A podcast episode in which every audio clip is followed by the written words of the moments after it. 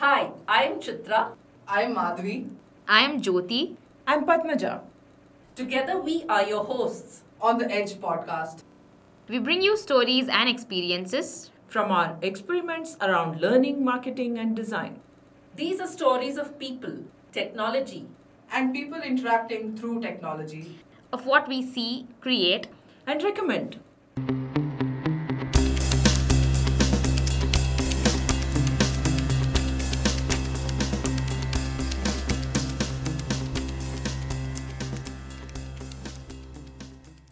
Cradle to cradle. Did you picture a neonatal unit with nurses moving around busily? Wrong. The cradle to cradle concept is about ensuring that no item is wasted. When an item reaches its end of life in one form, it is given a new lease of life in a different form. This is the basis of a circular economy. Sushmita is a designer with a multidisciplinary approach to her work. Her work lies at the intersection of creative problem solving, technology, and envisioning a sustainable present and future. This is a freewheeling conversation about industrial design, circular economy, sustainability, game design with recycled materials, and designing for water equity. Over to the humans now. Hello, everybody. Welcome to this episode of the Aedge podcast. Today, we have with us a very interesting guest. Sushmita, who's going to teach us a lot about design and sustainability. I really look forward to this conversation with her. Sushmita, welcome. Thank you. Let's get started with your origin story. How did you get into the world of design? Wow, you make me sound like a superhero. yes! I do think designers are superheroes. Okay. Hope we can live up to that. I think I was somebody who was always interested in both arts as well as science. And I just enjoyed understanding how the world works from a very young age. Ultimately, that choice had to be made when I was like in, in the 11th grade, where I had to choose between arts and science. I did not want to choose. So I ended up taking the group which had science and math and biology. Eventually, I used those two years to figure out what I wanted to do and design seemed to be an option which kind of uh, meant I didn't have to give up on any of these things, but instead see how they all work together to create products, experiences, and beyond. That's how I ended up choosing design. Can you tell us a little bit about what courses you did, what are your qualifications before you got into the professional world of design? I actually did an undergrad at uh, Srishti Institute of Art, Design and Technology, I graduated as a product and interface designer, and that included an aspect of industrial design, but also an aspect of UX design, which was just about picking up at that time. During the course of my education, I got very interested in sustainability. One of my mentors at college made me read this book called Cradle to Cradle, which talked about transitioning from a linear economy that is where like you extract something, you make something, and then you break it, and then it goes to the landfill. So transitioning from that to a circular economy where you design something from scratch to go from cradle to cradle. That is, it perpetually lives in different forms, maybe, but it doesn't get disposed. There's no idea of waste or disposal. And while this is very idealistic, I think that's where my whole journey into sustainability started. What does cradle to cradle mean? What is the cradle here? It's like a metaphor for birth. When we say cradle to cradle, we mean that when something is born, it doesn't die, or if it dies, it's back where it started. That is back at the cradle, it has a new life. There's no concept of something becoming useless or obsolete, or even if it's not relevant in its current state, can it be renewed and made into something that is relevant? In a different form. Yes. That's a new thing that I learned today. Yeah. When we spoke earlier, Sushmita, you said you had found your ikigai in industrial design and the circular economy. Can you talk a little bit more about this? What do you do? How do you achieve a circular economy?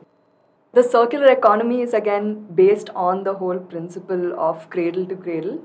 So, the circular economy is looking at the kind of economic aspects of how that cradle to cradle functions, right? You have to change entire systems in order to enable that whole economy. So, as an industrial designer, it's no longer about designing a single product, it's about zooming out, looking at the entire system in which you design the product and in which the product lives, uh, it's used, it dies, and of course, looking at even the production aspects of it how is it packaged, how is it delivered. You're looking at products as a service to people, and you're no longer looking at the product in isolation. So that's where industrial design meets the circular economy.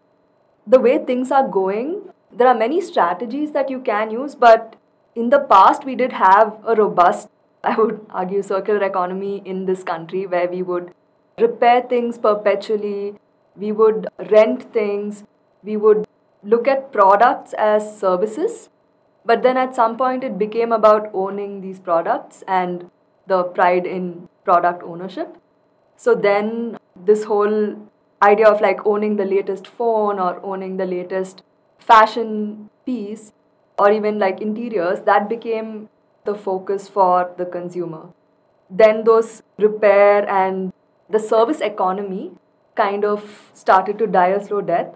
But I think now with uh, renewed interest in the circular economy and now that people have actually like created theories around this and they're able to explain it, there's like a renewed interest both uh, with consumers as well as with companies that are seeing the benefits of a circular economy.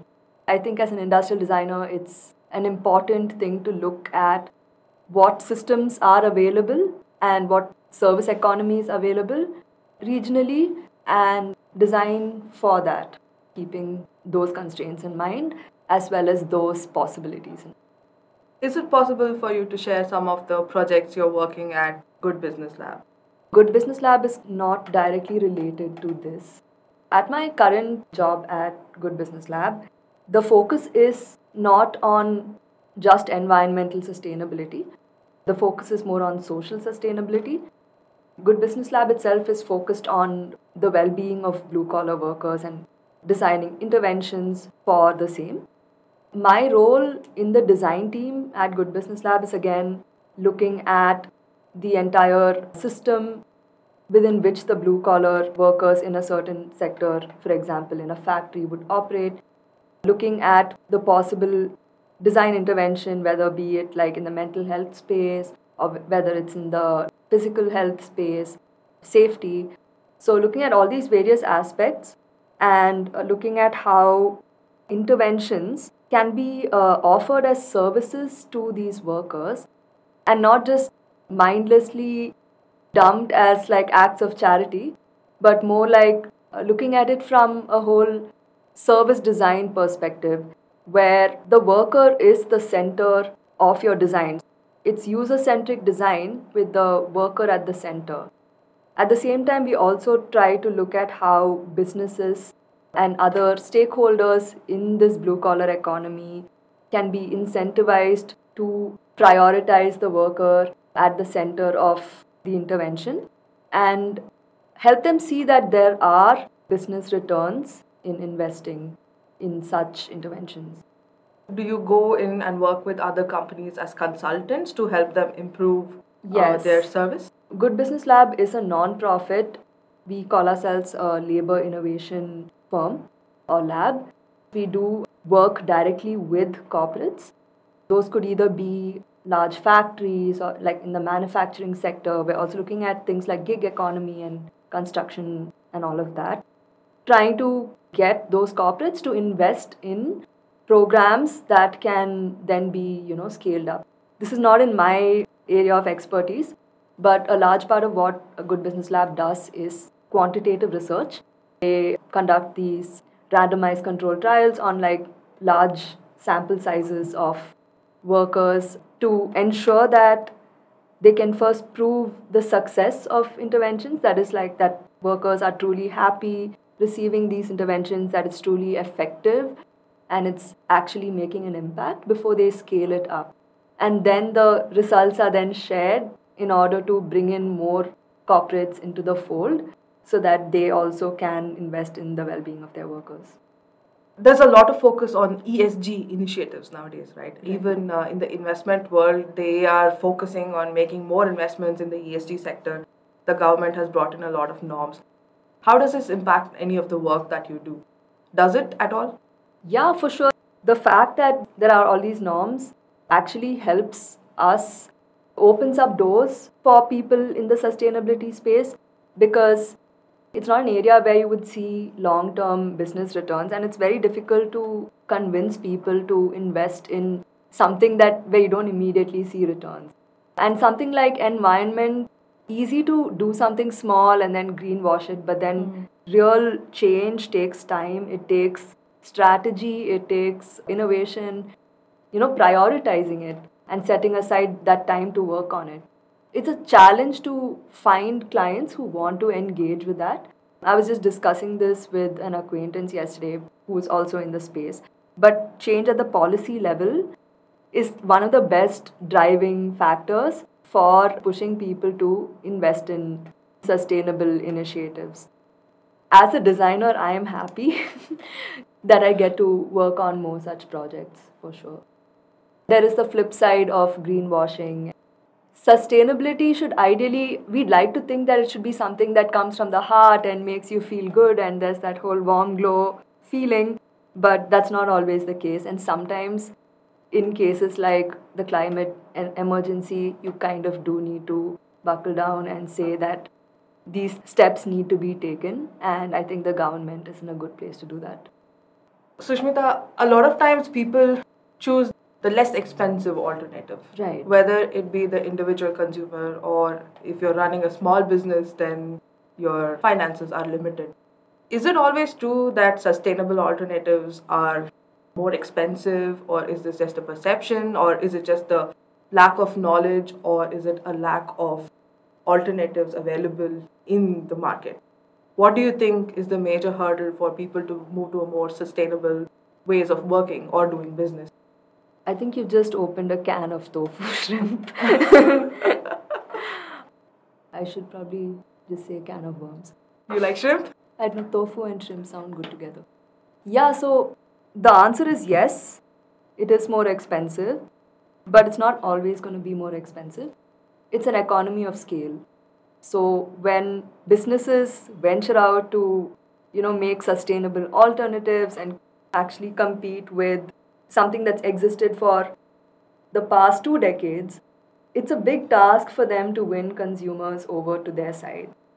It needs investment.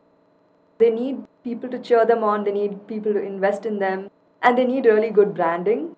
It's becoming easier to kind of get the whole Gen Z and millennials who are in the more corporate, white collar jobs on board though there might be a price difference, it's something that we're all aware of and we're willing to, if there are ready solutions available, we are willing to spend a few extra rupees on that. But for those who say that if it's not affordable for you, you can make things from scratch, like you can make your own shampoo or you can make your own toothpaste, which is, you know, low carbon and you don't have to use packaging. It takes a lot of effort to do all that. So, as a lower middle class blue collar worker, do I have the time to go around collecting limes and then, you know, go around finding package free options and then putting together my own toothpaste? I don't think so. I think that's where the challenge is. And we kind of take it for granted that just because we live in a certain social strata and this is cheap for us, or we have some extra time on our hands, that everybody would have that extra time on our hands. It's definitely about taking the solutions that are there, scaling it up so that people of different social strata will be able to afford it. That needs investment. One of my friends was telling me recently about Shark Tank. She's been telling me about a lot of local businesses that are focused on creating sustainable alternatives, getting funded on Shark Tank that's a very good sign that things can be scaled up and there is value in investing in green, genuinely green businesses. So, yes, I think definitely economy of scale. The other thing is about localizing and decentralizing production and distribution, designing for distributed manufacturing, this whole idea of hyper local production and consumption, all of that can you know encourage hyper local businesses like your local kirana shop and reduce the need for things like packaging, reduce your carbon footprint and all of that. Just developing a robust local economy can actually uh, encourage local businesses, bring back uh, the kirana shops. That can again make it more affordable for people of all classes. Recently on Shark Tank, there was this brand called Flathead that Okay. came and pitched to them. And the founder was kind of desperate at that point because he had put in all of his own funds and the company wasn't doing so well at the point when the episode was shot. But once the episode was aired, everybody got to know about his sustainable brand and that he's using banana fibers in his footwear and whatnot. And now I think there's a renewed demand. Within two days, within 48 hours of this episode airing, they sold their entire stock. Their website was say everything is Wow. sold out. And now then he came up with this whole concept of some 900 pairs of this unique brand of footwear. Just 900 one time kind of a thing.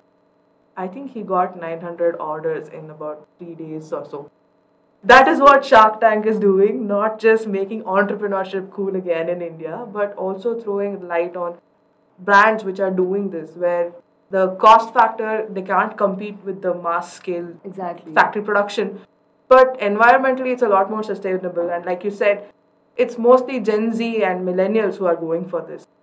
But I do also find that a little ironical because I think our parents in the Gen X or the boomer generation, they had a lot more sustainable kind of lifestyle overall Yeah. back in India. The consumerism started more with millennials, but now Right. we're saying the millennials are also the ones who are looking for the sustainable alternatives. Yeah, as millennials, we're always looking for the easy way out because we're so set in a lifestyle where you go to work, you come back from work, and then you probably go hang out with your friends. Maybe you go to work out or something. When you go about your day, you're kind of moving from one part of your day to the other, and you don't really have time to stop and think. And, and we're used to that kind of fast paced lifestyle that makes it very hard again for us to go back to doing things the way our parents or grandparents used to. When you're a working person, you have limited time and then you prioritize what you need to do to climb the corporate ladders. In that sense, it's not going to be easy to win people over to the side of doing things more sustainably unless you give them some ready made solutions in some sense, I guess millennials are the ready made generation because we're the first uh, generation that started buying ready made clothes because we didn't have the patience to go look for a tailor. The ready made generation. That's the first time I heard that. I think you're right. I like that. The ready made generation. that reminds me of something that I've seen nowadays, which was not the case when I was growing up. There are fewer people who are ready to repair.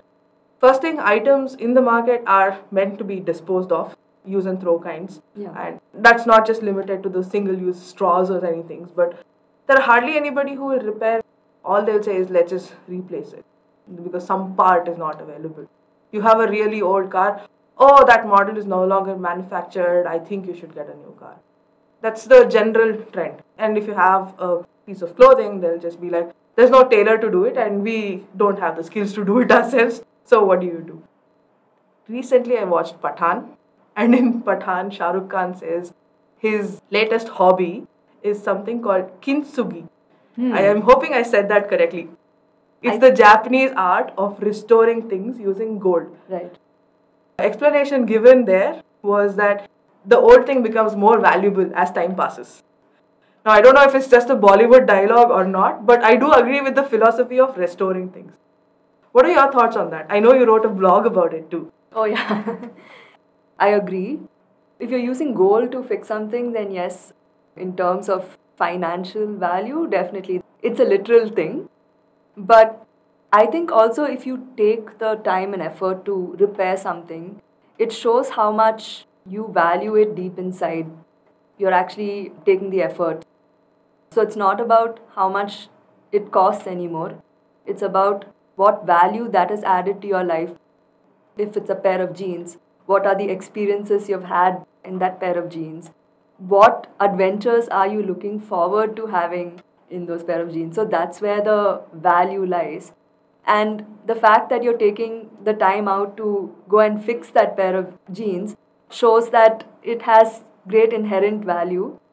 That is when it comes to regular everyday objects. And then, of course, there are things like, you know, vintage furniture, which not everyone is into this, so we're not aware. But it's a rich people hobby in some sense to collect old pieces of furniture and spend a lot of money restoring it. But then that's because, again, there's the sense of nostalgia or the sense of ownership of owning that thing and owning the history behind that object. Definitely, there's nostalgic value, there's functional value in repairing things. So, if repair is to kind of catch on again, I think it should become more affordable. Like you said, right now it's becoming harder and harder to find people who will repair things. And that I think has been also a very conscious strategy of the corporates for a very long time. So, it's called planned obsolescence, where they design something a little different than its predecessor so that when the previous technology dies or it has a problem, instead of repairing it, you're forced to kind of upgrade to the next one because they stop making parts for it. To some extent, it's also consumer driven because we want the latest technology, we want the latest updates, and all of that.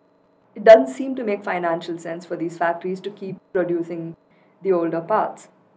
But I think there are a few organizations that are working towards a more equitable model where they are designing things to be upgraded at least for as long as possible and giving people the option to repair things. For example, you have a laptop that's an Apple laptop. There are things that are covered by the insurance and things that are not. After a point, they'll say you have to just upgrade it, but they'll take back your old laptop. Why? Because they see value in your old laptop, but They also want to sell you something new. exactly. And I found some local repair shops with great difficulty, but they had the parts, they were able to fix it. It uh, saved me a lot of money and a lot of time. Yeah, I think again it's about spending some time to go looking for these shops, and I think that cannot be put on the consumer. Systems need to be designed and again at a policy level if these corporations are incentivized to take back and repair things rather than keep dumping new things on the consumer then i think that can actually bring about change I think we should ask Narendra Modi to talk about this in the next Mann Ki Baat. do you have a direct line to narendra modi Oh, we should try it. so let's move on to some fun thing. Sushmita, you have been an entrepreneur and your design firm was called Vritta. yeah I checked out your Instagram feed and you have a wonderful feed. oh thank you I loved one aspect. You designed an Icelandic game. Can you talk about that? Yeah, sure. We actually worked with this wonderful local game business in Bangalore called Kavade Toy Hive. They take ancient games, mostly Indian games, and then they reinvent it and they create awareness, they organize play sessions, and they also sell these games. The founder reached out to us, that is me and my co founder Namrata, to recreate this Icelandic ancient game called Hnefatafl. Hnefatafl. Hnefatafl. It's also called Tafl for short. Okay. Because we were working with sustainable materials, so we're exploring materials that were made out of reconstituted Tetra Paks to be specific. She wanted to explore using that material in something ancient. It's a present day problem. We have like all this plastic and garbage, which have been kind of made into these boards, which we're then using to produce a game which is ancient. that was the fun notion of doing that and uh, making this very modern, minimally designed pawns on this board and then getting people to come in and play it and own something like this, which has like the future and the past in a single board. And it's a strategy game, right? It's a strategy game Did you learn to play it? uh, at a very basic level. It's a little bit like chess. I have used a lot of Kavade products. I know I've visited the store, it's fantastic. Yeah, it's I beautiful. love what they're doing, reviving all our ancient games. Right. I typically tend to gift all my US friends stuff from Kavade. All the people who love the board games and stuff. They have never played anything like a Pagade or a hmm. Chauka Bara. I'm surprised at how many people today don't know about Chauka Bara, which is something that we thought was so commonplace. Something we grew up as kids playing Yeah. so much so that we're like, I don't want to ever play that again. Okay. But now we're no longer kids, obviously. So now there's a renewed interest in this. Maybe you should try Tafl. Yeah, I'm And, uh, definitely going to. I would love to hear feedback from people who enjoy playing games. There's a whole new push towards Indian games, Right. Indian board games, Indian strategy games. And I love the whole design and the aesthetic that they bring out of it. It's not just this handicrafts, arts with a bad finish or anything. It's like really well made, world class stuff that's coming out. So I'm super excited by that whole thing. Yeah, I really like how some of Kavade's products are just pieces of art that you can display on, on your coffee table. Yeah, yeah. I also know about this other game maker. One of the games she has made is called Humpy. Okay. And the way it's been designed is awesome. It's a little bit similar to Catan, but all the concepts and the things that happen, the actions, they're also Indian and they're so relatable. A little bit of strategy, a little bit of luck, and the way the whole packaging comes. It's like minimalistic package, nothing excess. I love the whole design they have used too. So I really like that you had designed this game. I will check out more about it. Talking about Nordic games and all of that, what is your thought about Nordic design, the Swedish minimalistic design? I told you I spent significant amount of time in Sweden. okay. So I've seen that it's a very common thing. But then there are also people who love the bold colors and things like we do, which is part of our traditional culture. You see it on the saris, you see it on all our handicrafts. Where is your design aesthetic here? So I think I go through various phases. I'm very much into having a very minimalistic style, like more like a blank canvas. And that doesn't mean that everything has to be white, but basically neutrals, and then you can kind of change things up. You can add art, you can add textiles, and so that pop of color can come through that. And that also makes things, you know, in terms of style, last for a very long time because if you want to reupholster your furniture, like say 10 years down the line, your carbon footprint is much lower than getting a new couch if you buy one that can last a lot longer. So maybe made of solid wood or something, and then you can change certain components to suit both functionality as well as the fashion or the lifestyle at, at that given time. like you know fast fashion is there. What do you think of the ikea products? Because in the us ikea products are something that you have the cheap stuff that's there. Right. cheap functional. They're not the aesthetic ones. But i lived in the us for a significant hmm. amount of time and i was quite happy with my ikea furniture. IKEA is huge and it has good stuff and it has not so useful stuff and then it has stuff that can actually change your life. And I think in India it's been received really well. One of the things I was a bit concerned about when IKEA was coming to India is are they going to kill the local furniture market because everyone's going to want to buy everything from IKEA because their products are so cheap.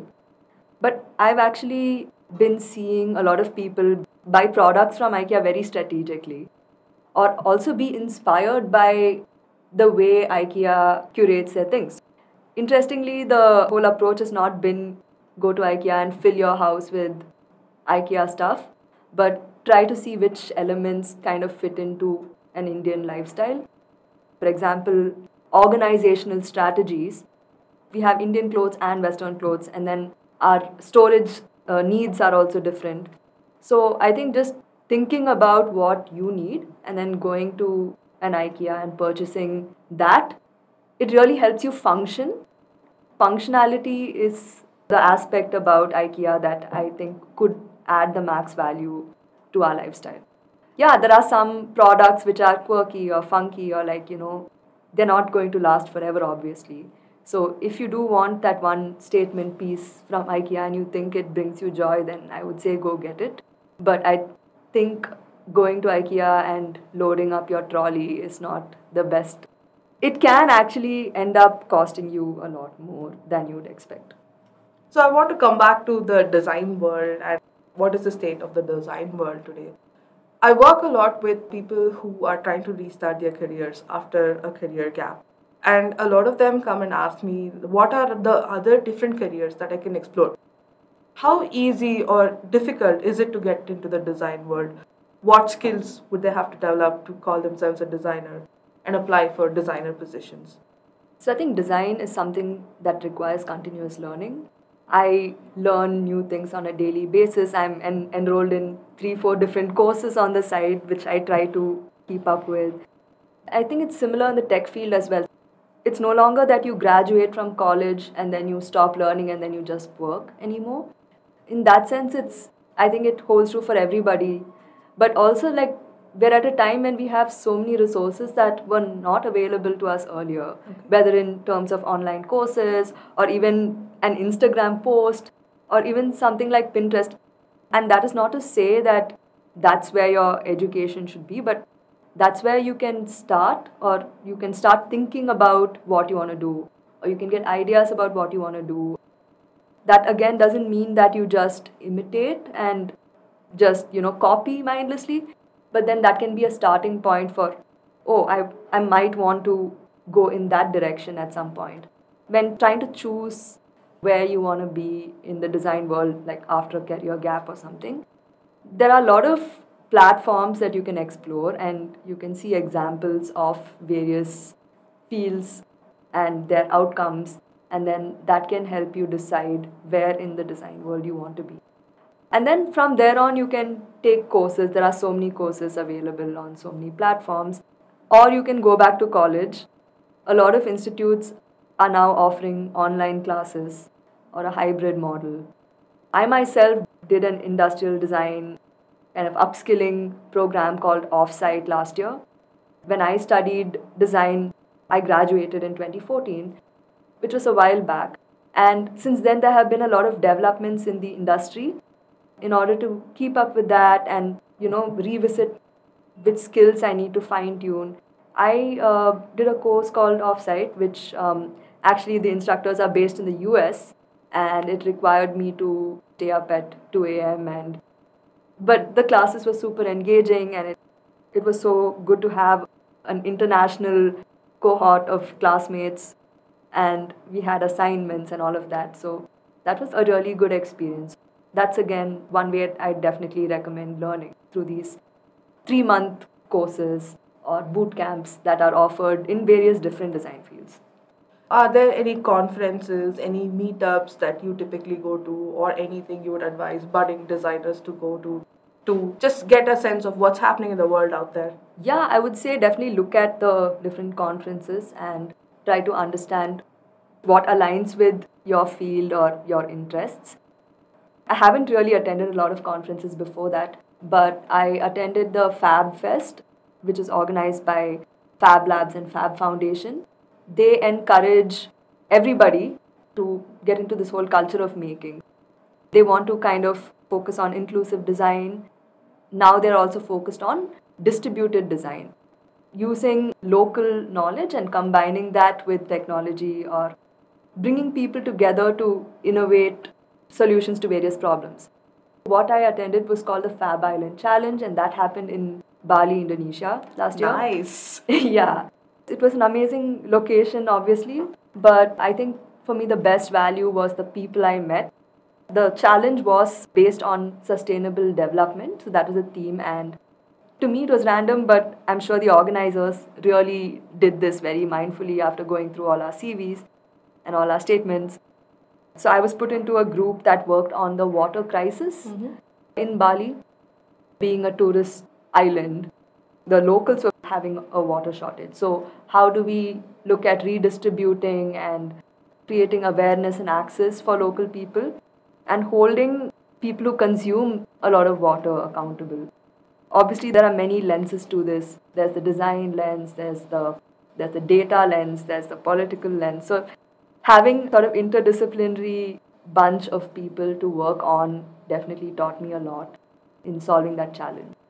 That's fantastic. I'm really happy to hear about the project that you did on the water crisis because recently also Sonam Wangchuk was on this climate fast. For five days, he was doing this fast, and just to draw attention to how the climate is being impacted by the ways of people who are mostly the city dwellers because he says the water consumption that happens in a place like Ladakh where he is staying is almost 10 or 15 times less than what the average city dweller uses on a daily basis. Right. Water crisis is a huge thing, and it's fantastic to see that this is something that everybody is tackling. Yeah, it's uh, water equity at the end of the day. Yes. Because there is water, it's just that it's been unfairly distributed, or you know, some people are consuming more of it. So, how do you design accountability and awareness into that whole system? Is something uh, that needs to be looked at. I hope we have some solutions in the marketplace for everybody to use. I don't know how much water I'm consuming. So, at least if it starts becoming more measurable, then we can put more attention to it. The main components of the solution that we designed was to have a water sensor that could be installed in your bore wells. This is an open source project, so all the components should be locally available or you know something similar should be available in the market in almost every country and then there are instructions on how to build it yourself. I hope you're able to improve on this design and I hope that more people try it and then improve on that. That's the whole idea of making something open source because if we need to solve these problems, we need to share knowledge about certain technology. I hope to see that around here too. What is your advice for budding designers? What are some of the mistakes you did that you wouldn't want them to do? I can start by talking about the mistakes. We have an instinct deep down that this is where we want to be. And I was somebody who was always interested in sustainability. But then I tried to sort of not prioritize that while learning. And I try to keep an open mind to learning about everything, which is good.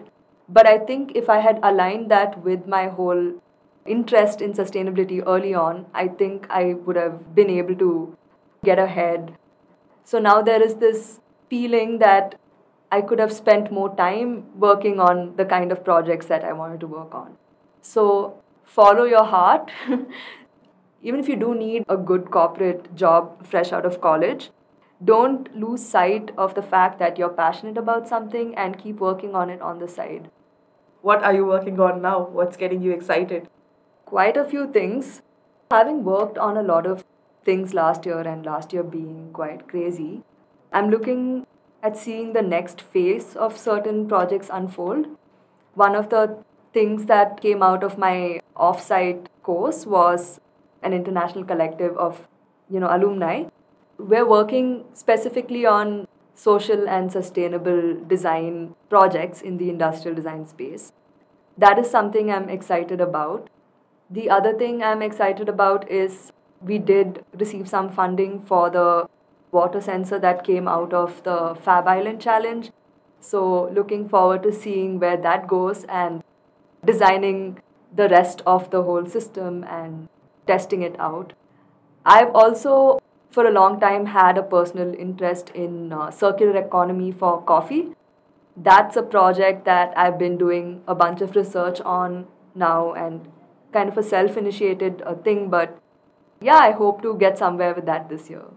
Awesome. First of all, congratulations on getting funded. Thank you. I think it was pretty well deserved, and I hope that it really has an impact for the foundation that we're working with. And also, all the best for your coffee project. Oh, thank you. Sushmita, you have also run your own podcast. Yeah, my co host Angie and I, we started this podcast in 2018 when podcasting wasn't that out there. We've been on a break for a while, but.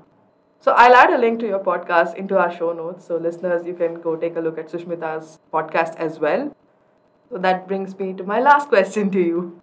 How does it feel to be on the other side where you are no longer interviewing? You are the interviewee now. I was quite nervous and scared coming in and being on the other side and hoping that there's no bad karma associated with my, you know, interviewing on the other side. But yeah, I think uh, we're good in that department. No bad karma? I don't think so. Yeah, thank you.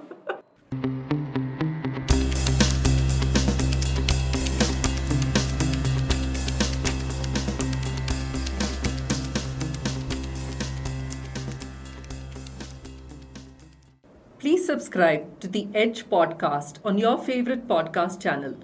We are on Google, iTunes, Spotify, Stitcher, and more. If you liked this episode, please share it with your friends.